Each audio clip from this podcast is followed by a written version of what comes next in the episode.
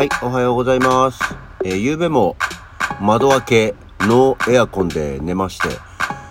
帰ってくる時風があったから行けんなと思ったら、まあ案の定行けたんですけど、起きた時の気温が27.9度、湿度が98%。湿度じゃないのかなやっぱり。はい。改めましておはようございます。8月22日の火曜日午前6時29分、起き抜けラジオ西教授でございます。の意外とね、だから湿度はあるっぽいんだよね。じゃあ風があるのかっていうと、風も別にそんなにないんだよね。まあ気温が低いからなんだろうか。まあなんか、結局総合的なことなん、総合的というか単体でも何かがぐっと低いと不快感が下がるってことなのかなね、なんか湿度が低いから温度が高くてもってことじゃ当然まあないけど、意外と寝れましたね。でも、相変わらずまあまだ暑いは暑いので、あの、去年の起き抜けラジオを振り返ると、蚊が出てきたっていう話をしてましたけど、まだ今年は蚊が、あの、寝てる間に蚊が邪魔をすることはないですね。この後また出てきたりするんだろうか。謎ですけども。はい。さて、あのー全然関係ない話題なんですけど、何？あの、ツイッター、現 X ですね。まあツイッターでいいですけど、ツイッターが、ね、2014年 ?13 年？以前のなんかデータを消しただのなんだろう。あの、サーバーのリンクがどうたらこうたらで、まあ見れなくなったみたいな、えー、話題がちょっとありましたけど、いかがですか？あれさ、まあ、えー、マジ？とは思ったんだけど、そんなに10年以上前のものって見直したりしないなあってちょっと思ったんだよね。いや、もちろんだ、多分その、ね、面白い記事だとか面白い写真だとか動画とかを上げてるような気もしますけど、ね、10年以上前のツイート、あの、ツイッター自体は私やってんのはいつからやってんですか？えー、ちょっと待ってね。よいしょ。私は2000よ9年からやってるんで、ってことはだから、そっから4、5年分のツイートがなくなってる。ツイート自体がないのか、その、写真とかのリンクがないのかよくわかんないみたいなんですけど、まあ、全部ないとしてですよ。うーん、そこをあんまり思い返すことがなかったりとか、写真上げてたとしてもどういう写真を上げてたのかちょっと覚えてないですよね。まあ、いわゆるあの、震災のを挟んでるから、まあ、その時に何かしてたとかっていうこともあるとは思うですし、あとは写真を、まあ、お芝居の時の写真とかを上げてたこともあるでしょうし、っていうところではあるんですけどね。なんか、うわなくなっちゃったんだって話を聞くと、わーって思うけど、何がなくなっちゃったのかわかんないから、一応そんなに、あの、ダメージが、心的ダメージがないかなとは思ってます。まあ、後で分かった時に、よりダメージは強くなるのかもしれないですけどね。まあ、所詮デジタルに、の何かそういうところに上げるっていうのは、ね、一応サービス終了で全部がなくなっちゃうわけじゃないんだけど、まあ、そういうこともあるよな無料サービスのものですし、もともとは。まあそういうこともあるだろうなとはちょっとね、思ったりはしましたけど。まあ勝手にやるなよとも思うけどね。うん。っていうところが一つと、あと、あの、昨日の、えー、ラジオで話した趣味の話に関して、えー、珍しい方から Facebook でコメントをいただいたので、ちょっと紹介をしたいと思いますけども、えー、中9時、中区9時からっていうことで、Facebook の方に、えー、コメントいただいてますけども、趣味を探すってのは自己紹介や履歴書に書くためなのかな？同行の死をっていうのは何をやるかではなく、コミュニケーション自体が趣味な感じ。ああ、そうね。俺はそうならないで個人で完結しがちなので無趣味だがマイブームがたまに来る程度な気がすると。ああ、まあ、そう、だからね、そうなのよ。この、同行の死っていうのはそのコミュニケーションっていうのに、まあ、ある種の重きを置くっていうか、割合としてもそこそこな割合があるっていう、えー、気はするんだけども、まあその方がその趣味、趣味っていうのとそのマイブームっていうね、まあ確かにマイブームっていう言い方はあるかもしれない。俺もどっちかっていうと、趣味派というよりはマイブーム派なのかもしれんなとは思うんだよね。特にその同行の死を求めているわけではないので、自分が好きなことをやる、自分が好きと思うことをやることに関しては、マイブームね、えー、と趣味っていうね、その切り分けが、ああ、言われてそうだなって思いましたけど、そうね、この自己紹介や履歴書に書くためなのかなっていうのは確かに、今ちょうどその、ね、えー、就活を、就職活動をあの、就活をっていうさ、この、この年で就活っていうとさ、終わり活動の言葉にも聞こえがちになってくる気がして あれですけど、えー、就職活動とかを、まあ、するにあたってもしかしたらね、そういうのが、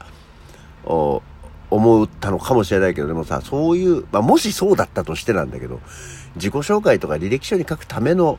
趣味を探すってのも、ね、ちょっと、いかがなのよ、とは思ったりしますね。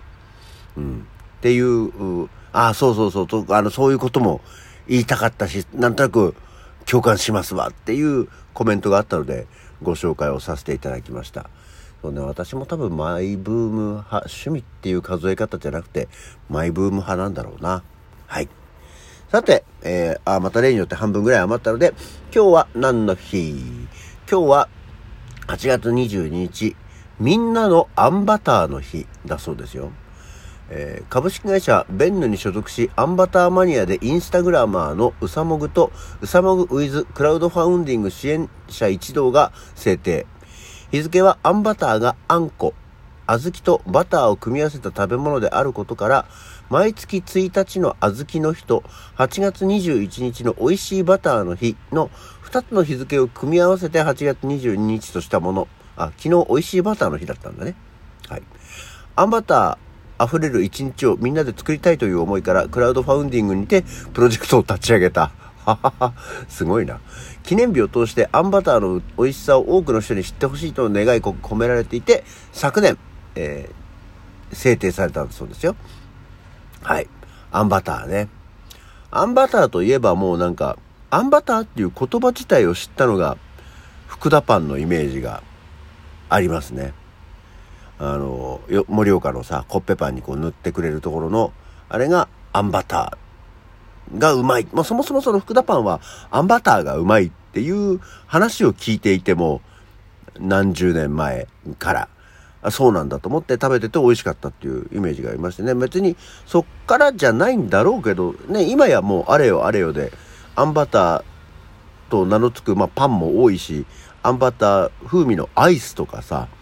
ね、あの、お菓子とかにもあんバターがもう定着してきて、なんだったらあれだよね、あの、スーパーとかで、あの、あんこ売ってるじゃないですか。製あん所とかで作ったあんこ袋に入ってるような練りあんとかこしあんとか。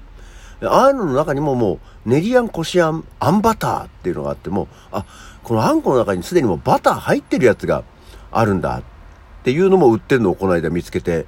へーって思ったりはしましたね。たださ、あんバターってやっぱりその、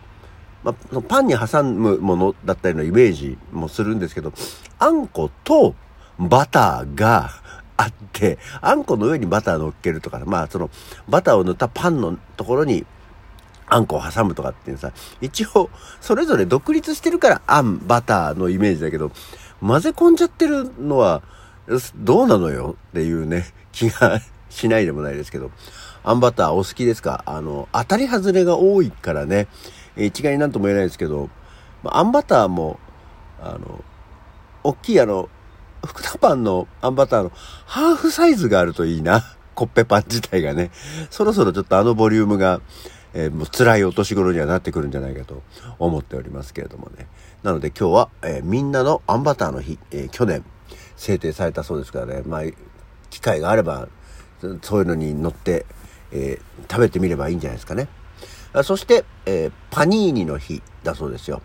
えー、こちらはですね、アベマ TV が制定したんだそうです。まあ、語呂合わせパニーニっていう、えー、読むからということで、あ、ね、アンバターと来てパニーニかって思ったら、えー、全然パニーニ違いで、太田プロダクション所属のお笑いコンビ、パニーニの名前を広めることが目的なんだそうですよ。えー、2016年に制定した、うん、で、お笑いコンビの記念日としては、初めて、えー、記念日として制定された日なんだそうですよ。はい。えー、ただし、その後に同協会の記念日登録は終了していたようで、えー、今年6月の時点で同協会の認定記念日としては確認できてないということなので、まあ、あの、年間継続料みたいなのを払ってないっていうことなんでしょうね。はい。あの、アンバターだからパニーニと思ったら、えー、ただの太田プロダクション所属所属のお笑いコンビのお話だったそうです。なので、知らない人なのであまり触れません。あそして誕生日は、今日誰の誕生日？今日は1920年、レイ・ブラッドベリーが生まれてますね。そして、えー、読んだことありますか？レイ・ブラッドベリー。ね、えー、なんだっけ、金のリンゴとか。もうなんか読んだことないからさ、こうどっちかっていうとイメージ勝手にファンタジー寄りの SF 作家の方かと思ってますけどね。すごく有名なんだよ。ちゃんと有名なんだよ。えー、私が読んだことないってだけですね。あとは、えー、1940年に、えー、DJ の土井勝が、えー、1944年にはミノモンタが、そして1945年にはタモリが生まれてますね。えー、今日は司会者に特化した、えー、ような方々が生まれているのかもしれませんね。そして1949年には平山美樹が生まれてます。えー、あと、1957年には、ゴーダホズミが生まれてますね。ゴーダホズミっていうのは皆さん、どうでしょう？声優ですか？それとも怪物ランドですか？あらあらあらあら、こんなところにお手紙がっていうイメージが私はありますけどね。というような感じで、えー、もう早口になっちゃったってことはもう時間が来てるってことですよ。というわけで今日の起き抜けラジオはこの辺で、それじゃあまた次回。